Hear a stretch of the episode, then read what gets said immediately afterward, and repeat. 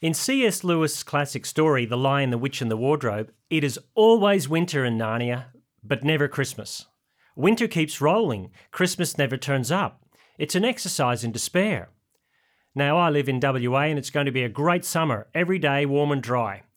But if you're on the east coast this year, you're in the middle of La Nina. Summer won't be turning up at all. January, wet and cool. February, wet and cool. March, dry but cooler again. Result, despair. The Christmas message that C.S. Lewis wrote about is that God turns up in the winter of our despair and our death to rescue us. The Bible puts it like this At just the right time, when we were still sinners, Christ died for us. God turned up, banishing despair. All the signs pointed to winter and never Christmas. But God said summer, and it was. This is Steve McAlpine with God in 60 Seconds. To open more space for reflection and conversation about God, go to thirdspace.org.au.